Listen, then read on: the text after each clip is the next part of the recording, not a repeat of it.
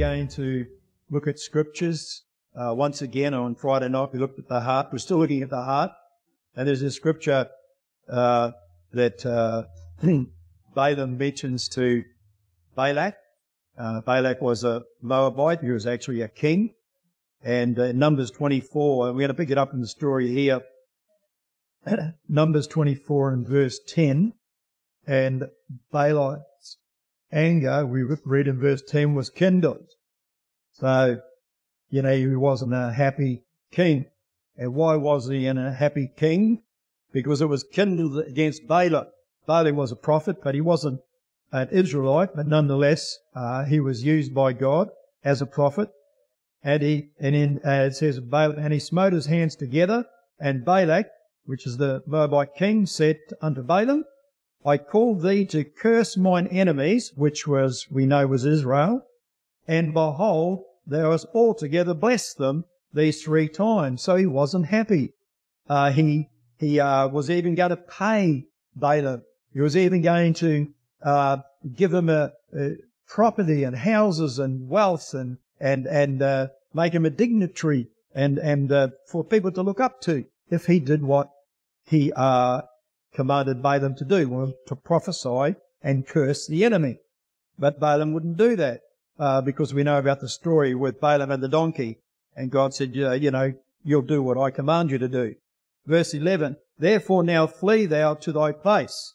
I thought to promote thee. So this is uh, Balak saying to Balaam, you, you get out of this place now because I was going to promote thee unto great honour, the Bible tells us. But lo, the Lord hath kept thee back from honour. So he wasn't happy with Balaam's performance and what Balaam was saying. And Balaam said unto Balak in verse 12, Spake I not also to thy messengers, which thou sentest unto me, saying, If Balak, you give me uh, uh, his house full of silver and gold, I cannot go beyond the commandment of the Lord. I do uh, uh to do not either good or bad of mine own mind, but what the Lord saith that will I speak. And that is what annoys people today is for you and I, we, we're not paid silver or gold, but we are paid uh, and rewarded by God. It's called blessings and it's called in the hereafter if we are to speak the mind of God, the word of God and nothing, whether people are not happy about it or happy about it, it doesn't matter to us at all. We just have to say what God said. That's all that matters to us. Uh, verse 17 uh, in the same chapter. Uh, this is Balaam's final word uh, to the to the uh, king, but it's a word of prophecy and it's a word of uh, about this coming star. And the Bible talks about you know the, the morning star and the day star and this star also, but it's all related to, of course, we know Jesus Christ. Verse 17. And, and I shall see him, says ba- uh, Balaam, the word of prophecy, talking about the Messiah. I shall see him, but not now. I will behold him, but it's not nigh, it's not right now. And there shall come a star out of Jacob, and the scepter, or the kingdom, uh, shall rise up out of Israel, and shall smite the quarters of Moab, and destroy all the children of Sheth. So on his way out, uh, uh, Balaam said uh, to himself, I know Balak's not happy with me. He's not going to be happy to hear this. But he said to Balak, hey, by the way, in the future, uh, you're not only, only you're not going to get your way, you get it, not getting your way now, but in the future to come, your uh, tribes won't exist because of the children of Israel. And uh, so that wouldn't have been a, a, a, uh, a, happy note to go out on as far as Balak was concerned, but Balak had to speak the word of God. Uh, and in in the New Testament, uh, that uh, as Balaam said, there shall come a, a, star out of Jacob. And he said uh, to, to Balak, I'm not going to see him now, and it's not nigh, but he's coming. Uh, and he's coming a star out of Jacob. And the New Testament talks about the day star arise in your hearts. So why, why does, uh, why, why is this aimed at our heart? What, why, why would God send it into our heart? Uh, well, we know, the, we know there are scriptures that say Keep thy heart with all thy diligence, for out of it are the issues of life. And why God aims at, in our heart, we read another scripture in the New Testament, uh, Jesus talking to the doubting Thomas, there was doubt and disbelief and darkness in the heart of Thomas. He could not believe uh, what Jesus was saying. So this is why the day star uh, arises in our hearts. And this star out of Jacob goes directly. It's a, just one of those missiles launched by God by the arrows of prophecy and it hits the target and it is, goes into your heart. And that's where God puts it there for this very reason. As Jesus said unto Thomas, why are you troubled and why do doubts arise in your heart? You know, we've all got that problem. Uh, mankind's heart is, is deceitful and desperately wicked. So why wouldn't God aim at that? To turn it around, to change it, to modify it, to work on it, because that's the problem. Because out of your heart are the issues of life. That's where you get all your issues from. I've got issues. It all comes from the heart. That's why there's wars. Because people lust, people want, people are greedy. It's all just an emotion from the heart. It's driven by the heart. So God said, I'm putting the star in your heart because the star is bright and your heart is black. And when the star comes in, it brightens your heart. It gives you light. And, and, uh, that's where God dwells in troubled places, in the, in the darkness of your life and in the doubt of your life. God's star dwells there. And we've got to let it shine. It, what it, God does, we're told, uh, God exchanges our heart for a new one, but he puts it inside our old one. It goes in there to empower it, to establish it, and to enrich it. And it's not any longer is it going to have its way of being wicked and desperately wicked, although it will remain like that if you let it, but the power of God will establish it that it's not, because God has put his day star, that morning star. You got a new life now. Uh, John the Baptist, his ministry was, as is said in the scriptures in the New Testament, I'll read a scripture, and he shall go before him in the spirit and the power of Elias to turn the hearts of the fathers to the children of the disobedient to the wisdom of the just and make ready a people prepared for the Lord. So once again, God knew that the heart of man was going the wrong direction and he had to turn the hearts of the people. This is the problem. So God puts this day star in, in 2 Peter it says, the day star shall arise in your hearts. So we go to Jeremiah, and we see that God has been very accurate with this morning star. And, uh, you know, once we receive the Holy Spirit, we're born again. Uh, Jeremiah 23, if I didn't already say that, in verse 5, Behold, the days come so God is talking about a future restoration here, uh, and he said that a day will come, and I'll bring them uh, back my flock that is scattered. And this is how God's going to do it uh, through this prophecy uh, that Jeremiah speaks about. and says, "Behold, the days come," saith the Lord, "that I will raise unto David a righteous branch, a branch, a king shall uh, reign and prosper, and shall uh, execute judgment and justice in the earth. Now, it starts with the individual. When God comes and he starts to make a change on the earth, he, he, he works with one that like Jesus Christ uh, was the first uh, uh, flesh man to receive God's Spirit. He worked with one first and then it grew. And the same with Townsville. I don't know who in the history of Townsville got spirit filled first. It could have been in the 1600s. It could have been in 1200. It could have been, uh, probably not in the 1200s. We haven't got that history there. But, uh, whenever it was and whoever it was, it started. And it started with an individual. And then that individual started to preach to the city. And then, and, and, and that city, uh, belongs to a country. And that country, uh, could be a, a part of a group of nations. But it all started with an individual. And that's important. When, when uh, God said, uh, I'll bring this branch and it shall reign and prosper and execute the judgment and justice in the earth. It starts with you and I. And starts with the next person work, walks through that door. This work, this work keeps starting all the time. It will not finish until the Lord returns. It has a starting. And we're always there to, you know, to shoot the gun, get people off the blocks by telling them to repent, be baptized, receive the Holy Spirit. Verse 6, And in these days Judah shall be saved, and Israel. them that rule with God, shall dwell safely. And this uh, is his name, whereby ye shall be, uh, be called the Lord our righteousness. We've got other religions. I don't know whether I should name them. We're on mic. But they say that you've got to call God this.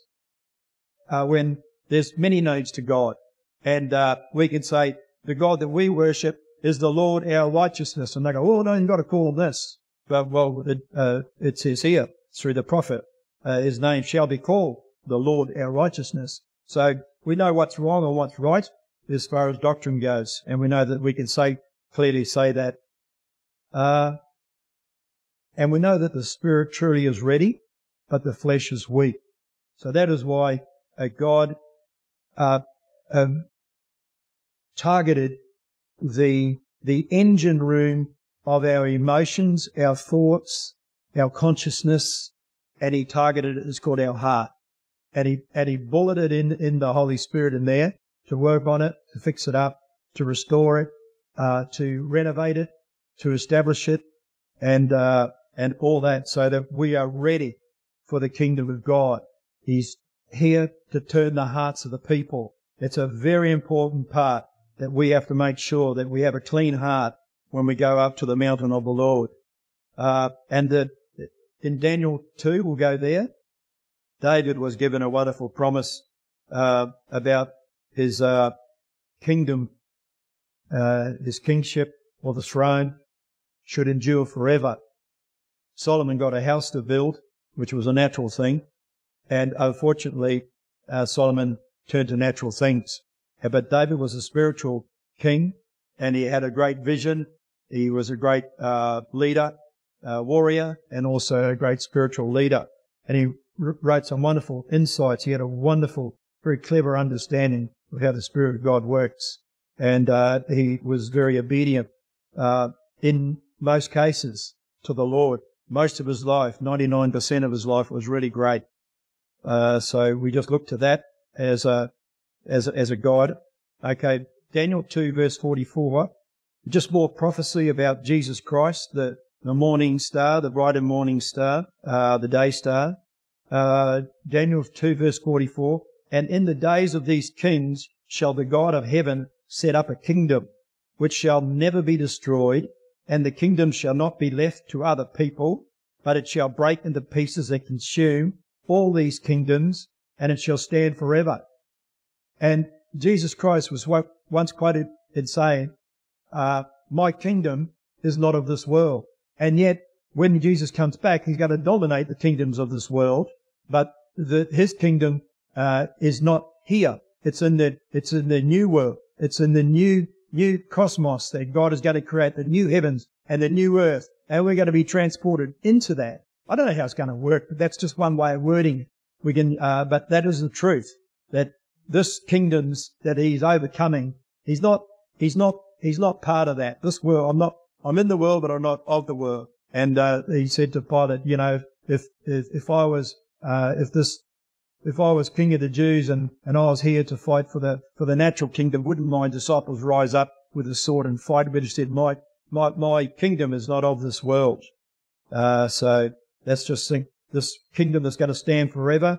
It, it has a little something to do with this world, but nothing to do with this world at all. It's going to go into another realm and another way of following another government, a new government. Let's go to Luke 1. And we're going to read about a story where the angel speaks to Mary. And once again, there's another religion we know we've got it wrong. We don't have to mention their name.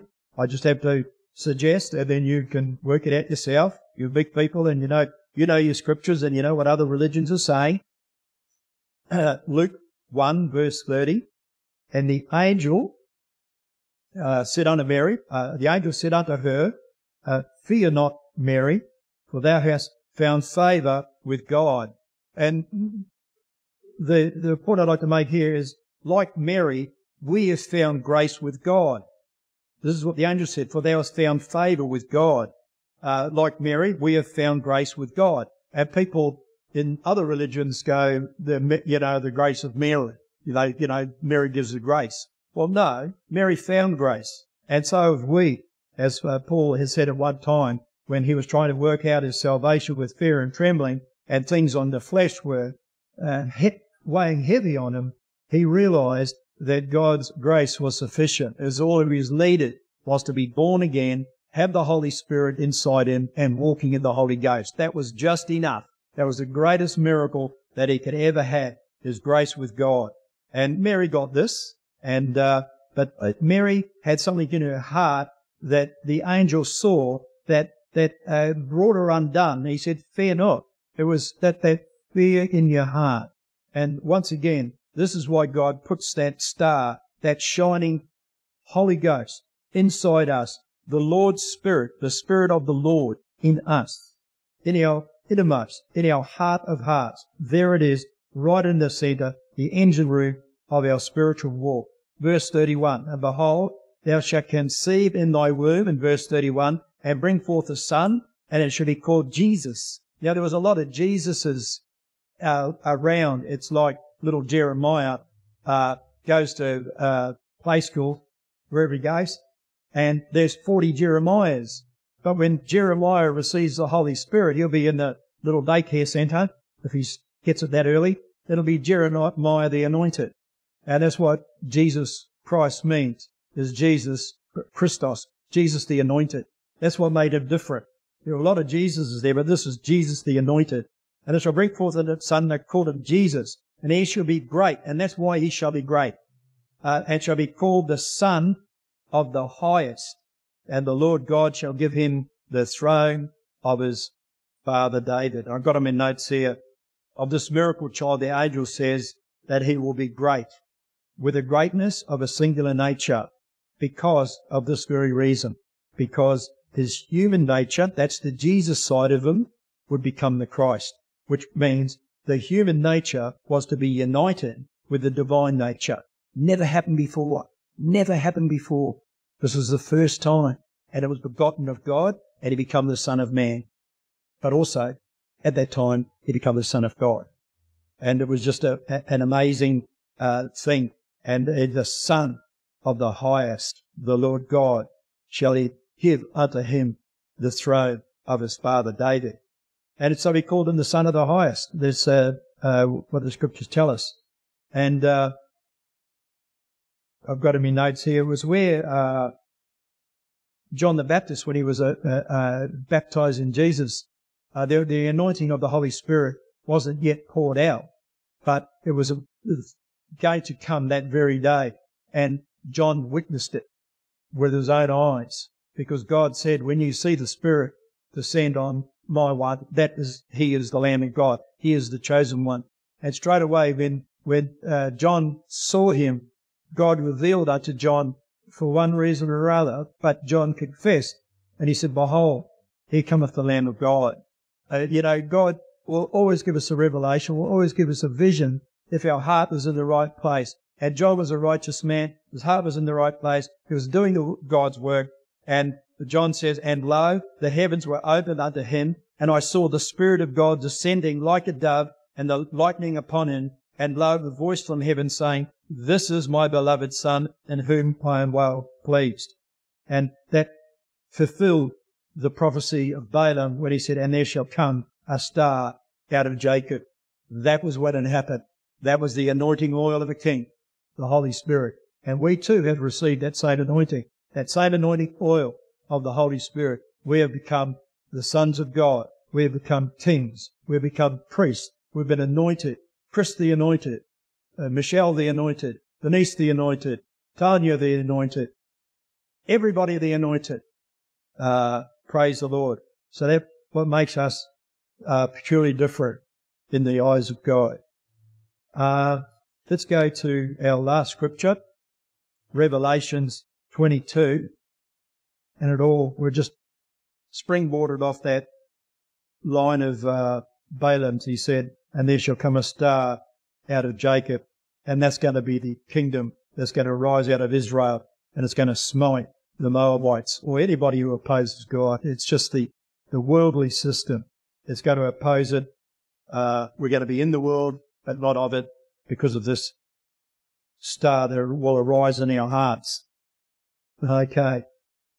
Jesus in verse, uh, Revelations 22 and in verse 16, uh, we read here, I, Jesus, have sent mine angel to testify unto you these things in the churches. I am. So he is God. I am the root and the offspring of David and the bright and morning star. And so that, that Jesus was saying, I am the star of Jacob. I am the morning star. I am the day star. This is me. And there is uh, a thing we call the morning star, and they call it Venus. And it's there just before the sun comes up in the dawn. And it's interesting that when the sun first comes up in the horizon, it's six degrees below the horizon. And if you know Bible numerics, you don't want to draw a long bow it just quickly. Six is man under sin. And then the light comes in the day and it shines on the darkness and the darkness goes and we walk in the light of the day. And it's interesting to know that when it goes down on the other side and it goes into the darkness, it's six degrees on the horizon there as well.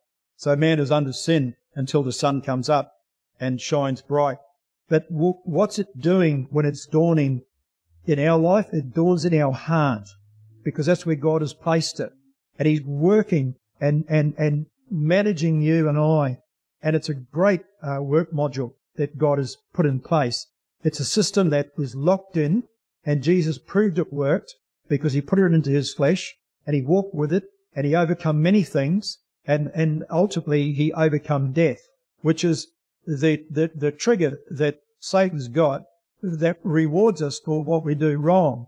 But the, the, the, the thing with Jesus Christ, he takes all the bullets out of the chamber and, and Satan can shoot as many bullets as he likes at us and they're not going to come our way because we have got the system. We've, we've got what God wants. It's in our heart. The uh, Bible tells us not to trust our own hearts. That the Bible tells us not to trust our own hearts. Why? Because it's desperately wicked. And every thought that, uh, that comes from the heart of man is evil continually. And that is why God has put the site inside where it's got to be fixed. He's got to renovate.